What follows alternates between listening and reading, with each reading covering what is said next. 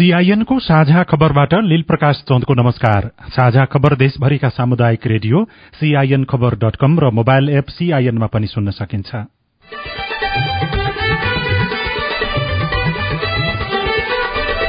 Corona संक्रमणको मृत्यु र संक्रमण दर घट्दै बितेको चौविस घण्टामा साढे छ हजार भन्दा धेरै व्यक्ति निको भए। खोप र अत्यावश्यक औषधि उपकरणको तत्काल व्यवस्थापन गर्न प्रधानमन्त्रीको निर्देशन। अत्यावश्यकीय सामग्रीहरू अक्सिजन प्लान्टहरू कन्सेन्ट्रेटरहरू सिलिण्डरहरू र खोपको तत्काल आपूर्तिका लागि सम्बन्धित निकायहरूलाई तदारुकताका साथ काम गर्न निर्देशन पनि गरिएको छ। प्रधानमन्त्रीको शपथ शैली विरूद्ध सर्वोच्चमा रिट फेरि शपथ खुवाउन जसपाको माग सावधानी अपनाउँदै कांग्रेसले चेतना जगाउन कार्यकर्ता खटाउने एमाले विवाद मिलाउन दश सदस्यीय कार्यदल गठन। तीन दिन भनेको छु तीन दिनको समय दिउँ अलिक समय बढाउँ भन्ने कुरा भएको छ उमानबाट ल्याइएका अक्सिजन सिलिण्डर सरकारलाई हस्तान्तरण बेजिङबाट पनि स्वास्थ्य सामग्री अनि उपकरणको दोस्रो खोप आइपुग्यो। अठार हजार अक्सिजन सिलिण्डर तातोपानी भन्सार नाकामा। पारी बोर्डरपट्टि आइसक्यो भन्ने खबर छ। अब चाहिँ हामी अब यहाँ वेटिङमा बसिरहेको छौँ। अब आएको छ आउँछ होइन। लट लट आउने हो नि त्यो त। र इजरायल अनि प्यालेस्टाइनको सीमा क्षेत्र गाजापट्टिको एक घरमा भएको विस्फोटमा तेत्तीस जनाको मृत्यु। भारतको दिल्लीमा जारी लकडाउन एक साताका लागि थप।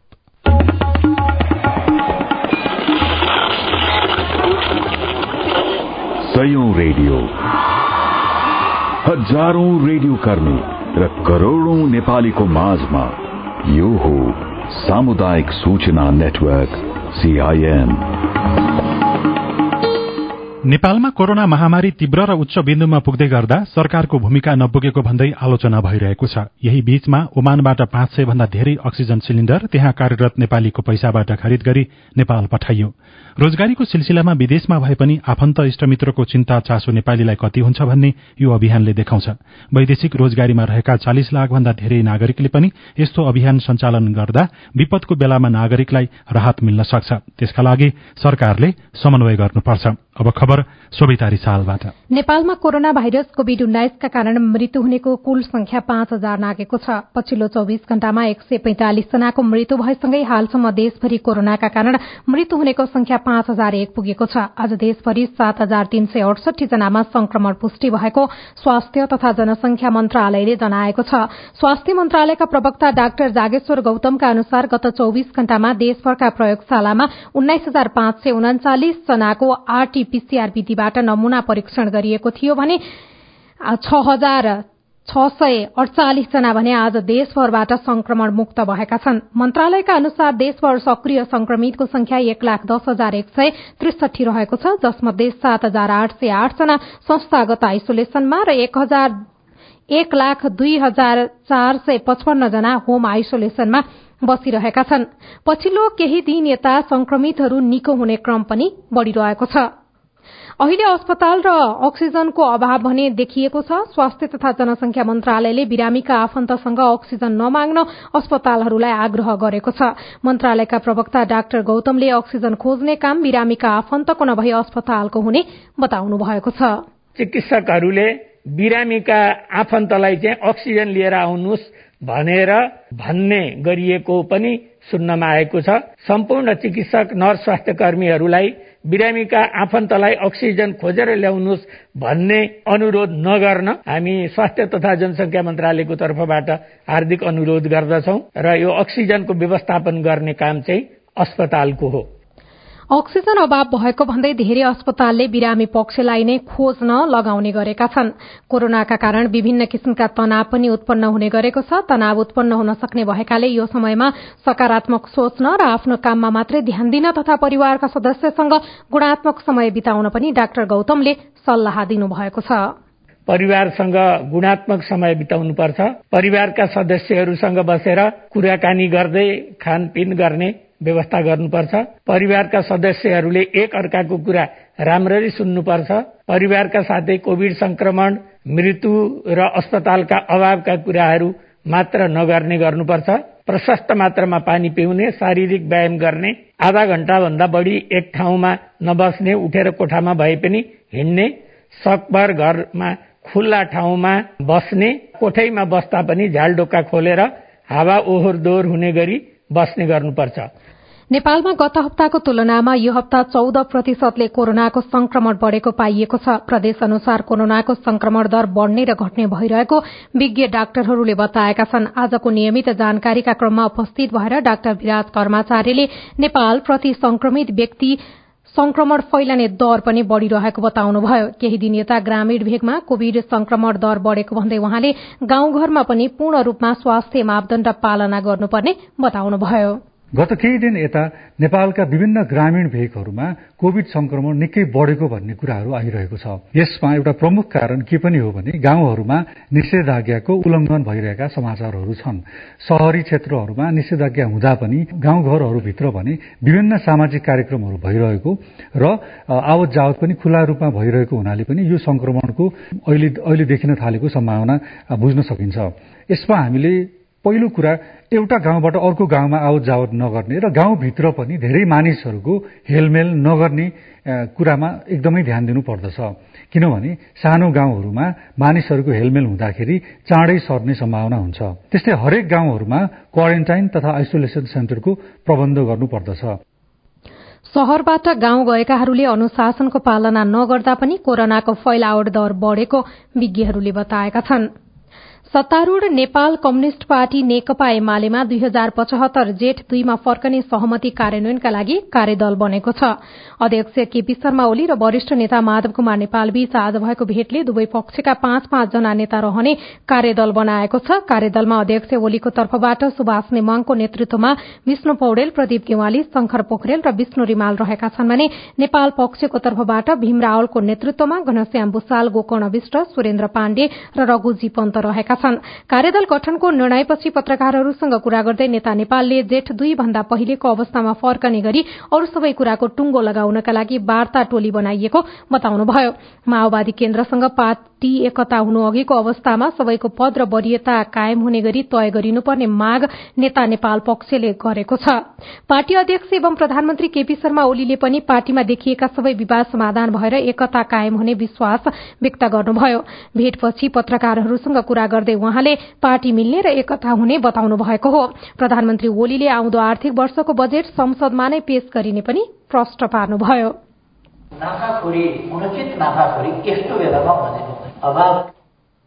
कोविड उन्नाइस संकट व्यवस्थापन केन्द्र सीसीएमसीको बैठकमा पनि उपस्थित भएर प्रधानमन्त्री ओलीले कोरोनाको संक्रमण यो तहमा बढ़ला र यस्तो परिस्थिति आउला भनेर आफूले नसोचेको पनि स्वीकार गर्नुभएको छ।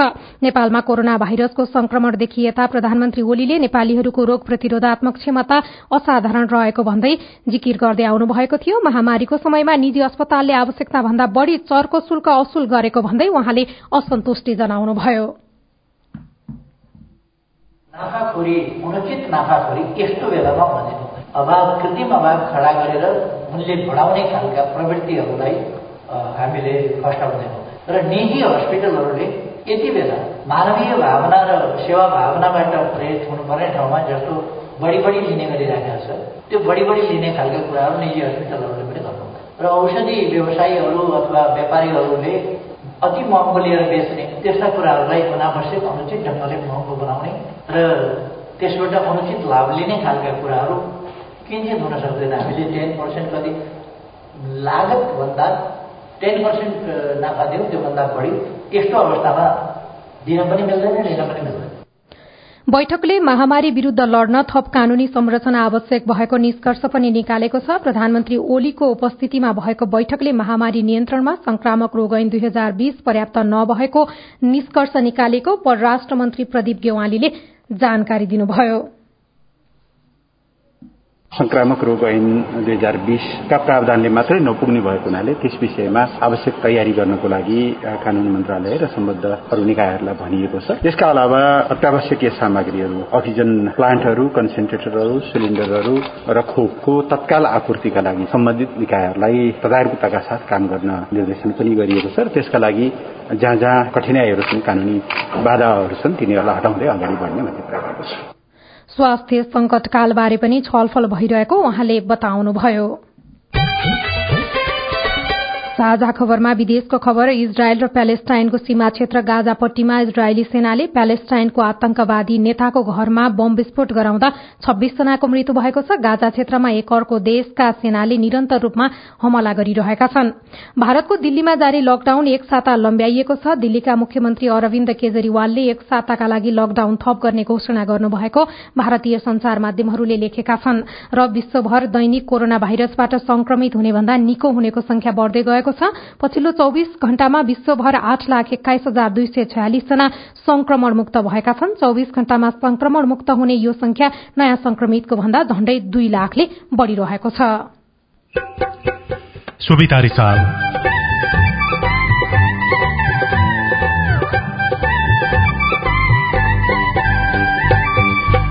निषेधाज्ञाका कारण व्यापार व्यवसायमा नकारात्मक प्रभाव। कोरोना दोस्रो रहर आइसकेपछि अस्सी पर्सेन्ट व्यापार घटिसक्यो। अब के गर्ने भन्ने नै सोच्न हामी सकेका छैनौँ। यस्तो स्थिति आयो। घाटा पूर्ति कसरी गर्ने भन्ने चिन्ता रिपोर्ट बर्ड फ्लूबाट पशुपन्छी नष्ट गर्दा सरकारबाट आवश्यक क्षतिपूर्ति नपाएको किसानको गुनासो लगायतका विशेष सामग्री बाँकी नै छन् सीआईएनको साझा खबर सुन्दै गर्नुहोला। पहिला भन्दा गम्भीर सर देखिएको छ अहिले। जनस्वास्थ्य मापदण्डको पालना गरौँ। सबैले अनिवार्य मास्क लगाऊ भिडभाडमा नजाऊ। आफू पनि बचाउ हजुर अरूलाई नि बचाऊ।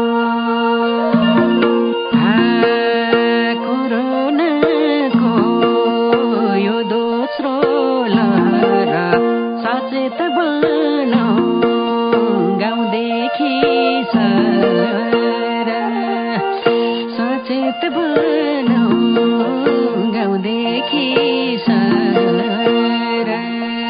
नेपाल सरकार एसियाली पूर्व तयारी साझेदारी एपीपी एडीपीसीको सहकार्यमा एनडीआरसी नेपाल। के तपाईँ कोविड संक्रमण भई घरमा आइसोलेसनमा बस्दै हुनुहुन्छ? त्यसो भए निम्न कुराहरूमा ध्यान दिनुहोस्। जथाभावी रूपमा औषधिको सेवन नगर्नुहोस्। पोसिलो तथा झोलिलो खानेकुरा खानुहोस्। व्यायाम गर्नुहोस्। स्वास्थ्य कर्मीसँग नियमित परामर्शमा रहनुहोस् कोविड उन्नाइस सम्बन्धी परामर्शका लागि एघार तेत्तीस र एघार पन्ध्रमा सम्पर्क गर्नुहोस्। वर्ल्ड भिजन इन्टरनेशनल नेपाल र सीआईएन सामाजिक रूपान्तरणका लागि यो हो सामुदायिक सूचना नेटवर्क सीआईएन तपाई सामुदायिक सूचना नेटवर्क सीआईएनले तयार पारेको साझा खबर सुन्दै हुनुहुन्छ। प्रधानमन्त्री केपी शर्मा ओलीले पुनः नियुक्ति भएपछि लिएको शपथ बदर गर्न माग गर्दै रिट सर्वोच्च अदालतमा पुगेको छ। पद तथा गोपनीयताको शपथ लिँदा राष्ट्रपति विद्यादेवी भण्डारीले दुई पटक उच्चारण गर्दा समेत प्रतिज्ञा गर्दछु भन्ने वाक्यांश प्रधानमन्त्रीले त्यो पर्दैन भन्नुभएको थियो। प्रधानमन्त्रीको उक्त कार्यको विरूद्धमा वरिष्ठ अधिवक्ता चन्द्रकान्त गेवाली अधिवक्ताहरू लोकेन्द्र बहादुर ओली र केशरजङ केसी रिट लिएर सर्वोच्च पुग्नु भएको हो। यद्यपि आज रिट भने दर्ता गरिएको छैन। लुम्बिनी प्रदेशसभा सदस्यबाट पदमुक्त गरिएका जसपाका चार सर्वोच्च अदालतमा दर्ता भएको छ।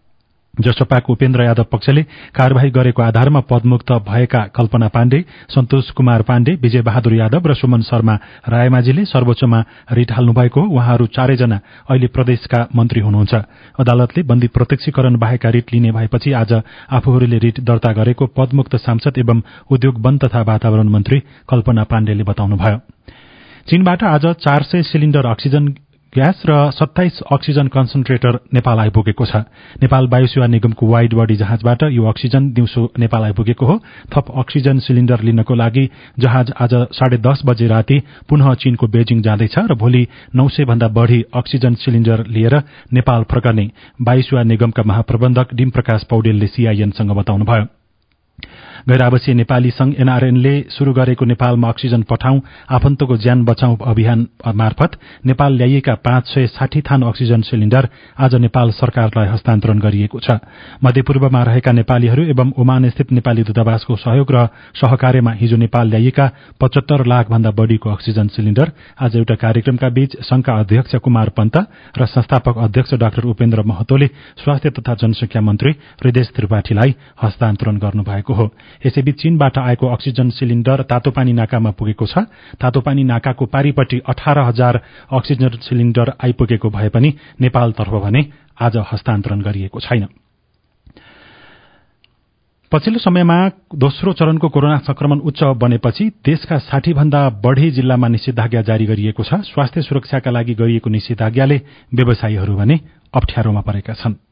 कुष्मा नगरपालिका छमा चाउमिन उद्योग चलाउँदै आउनुभएका सन्दीप पाठकको ब्याङ्कमा पाँच लाख रूपियाँ ऋण छ।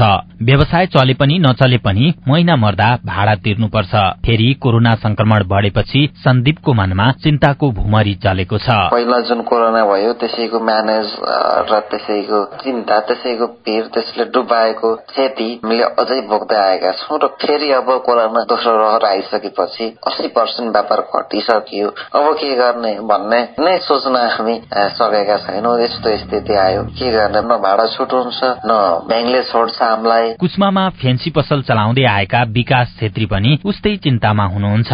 उहाँले गत वर्षको घाटा नउठ्दै फेरि निषेधाज्ञा हुँदा हतोत्साही भएको बताउनुभयो। स्वास्थ्य सुरक्षा अप्नाएर पसल व्यवसाय चलाउन दिनुपर्ने छेत्रीको माग छ। ब्याङ्कको ब्याज तिर्न पर्यो घर भाडा तिर्नु पर्यो घरबेटीले घर भाडा छोड्दैन ब्याङ्कले ब्याज छोड्दैन। महिना सत्तरी असी हजार त ब्याजै तिर्नु पर्छ त्यहाँभन्दा ठुलो के त यो कमाउनु नपासी अब यसरी नै लकडाउन गर्दै जाने हो भने भोलि बाँच्नै गाह्रो हुन्छ। लकडाउन बरु नगरिकन मान्छे सतर्क भएर आफ्नो व्यवसाय चलाउन चाहिँ सरकारले त्योतिर ध्यान दिनुपर्छ जस्तो लाग्छ है मेरो धारणा। नत्र त मरिन्छ के गर्ने हो? व्यवसायीहरू कोरोनाले गरी खाने वर्गलाई मर्कामा पारेको सुनाउँछन्।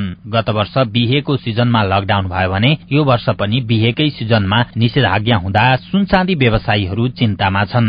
सुनचाँदी व्यवसायी संघ पर्वतका कोषाध्यक्ष कृष्ण बहादुर विश्वकर्मा। पोहोरको लकडाउनले पनि हामी सिन्जानी व्यवसायहरूलाई असर गरेको र अहिले पनि सिजनको उसमा चाहिँ लकडाउन हुँदाखेरि मार बेस व्यवसायीहरूले खेप्नु परेको छ। वैशाख जेठ असारमा पनि लगनको सिजन चाहिँ काम भएन। दसैँको मुखमा आएर पनि लकडाउनकै अवस्था खेप्नु पर्यो। चाहिने कच्चा पदार्थहरू पनि लिन जान पनि हामीलाई चाहिँ गाह्रो। लिन जाँदाखेरि नपाएको अवस्था हुँदाखेरि हामीलाई चाहिँ साह्रै अप्ठ्यारो परिरहेको कोरोना नियन्त्रणका लागि गरिएको निषेधाज्ञा देखावटी मात्रै हुने गरेको कतिपय व्यवसायीहरूले गुनासो गर्दै आएका छन्। गरी खाने वर्गलाई सधैँ शास्ति हुने तर हुने खानेलाई मस्ती हुने किसिमले लामो समय निषेधाज्ञा गर्न नहुने स्थानीय व्यवसायीहरू बताउँछन्। बरु स्वास्थ्य सुरक्षाको मापदण्ड कड़ाईका साथ लागू गर्नुपर्ने उनीहरूको भनाइ छ। Roshan Tiwari CIN radio Shaligram Parbat. साझा खबरमा अब हेलो सीआईएन स्नेहा कर्णबाट। म भरतपुर नगरपालिका वडा नम्बर दुई चितवनबाट म प्रेम पोखरेल बोलेको। यो कोभिडको बिमा गरिराखेका थियो। राष्ट्रिय बिमा संस्थानले गत साल मैले बिमा गराएको थिएँ। अहिले बिमा नवीकरण जाँदाखेरि नवीकरण हुन्न बिमा चाहिँ कोरोनाको बिमा हुन्न भनेको छ। के जनतालाई यो सुविधाबाट नै वञ्चित गर्न खोजेको सरकार? यो सरकारलाई मैले अनुरोध गर्दछु बिमा चाहिँ तुरन्त खोल्न र सम्बन्धित निकायहरूको ध्यान आकर्षण गराउँछु। तपाईँको जिज्ञासा मेटाउँदै हुनुहुन्छ। मुख्यमन्त्री बेटी पढाओ बेटी बचाओ कार्यक्रमका for music. प्रियंका यादव। त्यो आवेदन गरेको जति पनि कागजातहरू छ त्यो सम्बन्धित पालिकामै हो अहिलेको अवस्थामा। हाम्रो प्रभु ब्याङ्कसँग दुई हजार पचहत्तरदेखि लिएर सम्झौता थियो र त्यो सम्झौता हाम्रो सकिएको छ। नयाँ सम्झौताको लागि हामीले दुई पटक राष्ट्रिय स्तरकै पत्रिकामा टेन्डर गरिसकेका छौँ र त्यो दुईचोटि चाहिँ टेन्डर हाम्रो सफल हुन सकेन विभिन्न प्राविधिक कारणहरूले। र अब जुन नयाँ बालिका प्लस जुन बाँकी छन् प्रोसेस हुनलाई ती सबैको हाम्रो कुनै ब्याङ्कसँग सम्झौता हुने बित्तिकै चाहिँ हामीले त्यो सबैलाई समेट्नेछौँ र पचहत्तर सालमा एक गतेदेखि जन्मेको कुनै पनि छोरी छोरीले हाम्रो कार्यक्रम सुरु हुने बित्तिकै उहाँहरू सबै त्यसमा सहभागी हुन पाउनुहुन्छ। पालिकामै दिएर त्यो गर्न सकिन्छ कि कुनै ब्याङ्कसँग सम्झौता गर्न सकिन्छ कि प्रभु ब्याङ्कसँगै एक्सटेन्ड गरेर गर्न सकिन्छ कि विभिन्न त्यसका अप्सनहरूमा चाहिँ हामी वर्क गर्दैछौँ। टेक्निकल काम सकिसकेपछि चाहिँ सबै पालिकालाई चाहिँ हामीले जानकारी गराउँछौँ। नमस्ते। म महेन्द्र प्रसाद नेउपाने अहिले थिमी भक्तपुरबाट।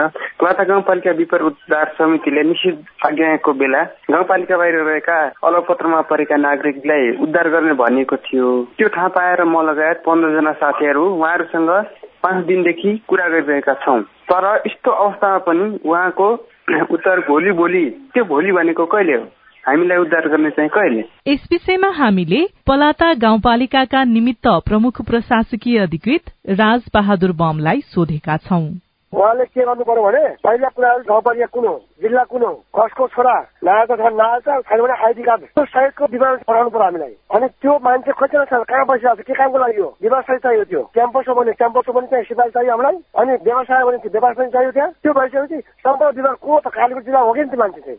कतिजना कालीगुडी छन् अनि कतिजना हो ल्याउनु पर्ने त्यसो भयो भने अनि उहाँले चाहिँ त्यहाँबाट चाहिँ कहाँसम्म आउन सक्नुहुन्छ।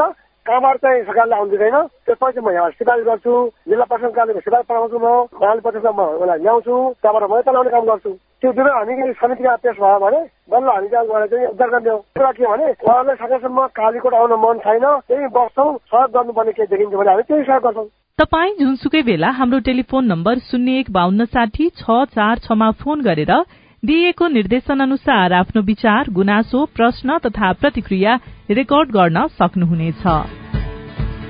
तपाई सामुदायिक सूचना नेटवर्क सीआईएनले काठमाडौँमा तयार पारेको साझा खबर सुन्दै हुनुहुन्छ। कोरोनाका कारण घर फर्केकाहरूलाई खेती किसानीको अवसर। साना साना बिरुवाहरू कोएर ढल्ने सम्भावना हुन्छ। त्यस्तो ठाउँमा जाने अहिले पानीको निकास तथा सिँचाइको प्रबन्ध दुईटा कुरा मिलाउन पर्यो। खाली रहेको जग्गालाई उपयोग गर्ने कसरी विज्ञसँगको कुराकानी बर्ड फ्लूका कारण पीड़ित किसान क्षतिपूर्तिको व्यवस्थाबाट असन्तुष्ट लगायतका सामग्री बाँकी नै छन् सीआईएनको साझा खबर सुन्दै गर्नुहोला। तपाईँले सीआईएनको साझा खबरका मुख्य शीर्षकहरू नेपाल टेलिकमको सिम भएको मोबाइल नम्बरबाट पटक पटक जुनसुकै बेला निशुल्क सुन्न सक्नुहुन्छ।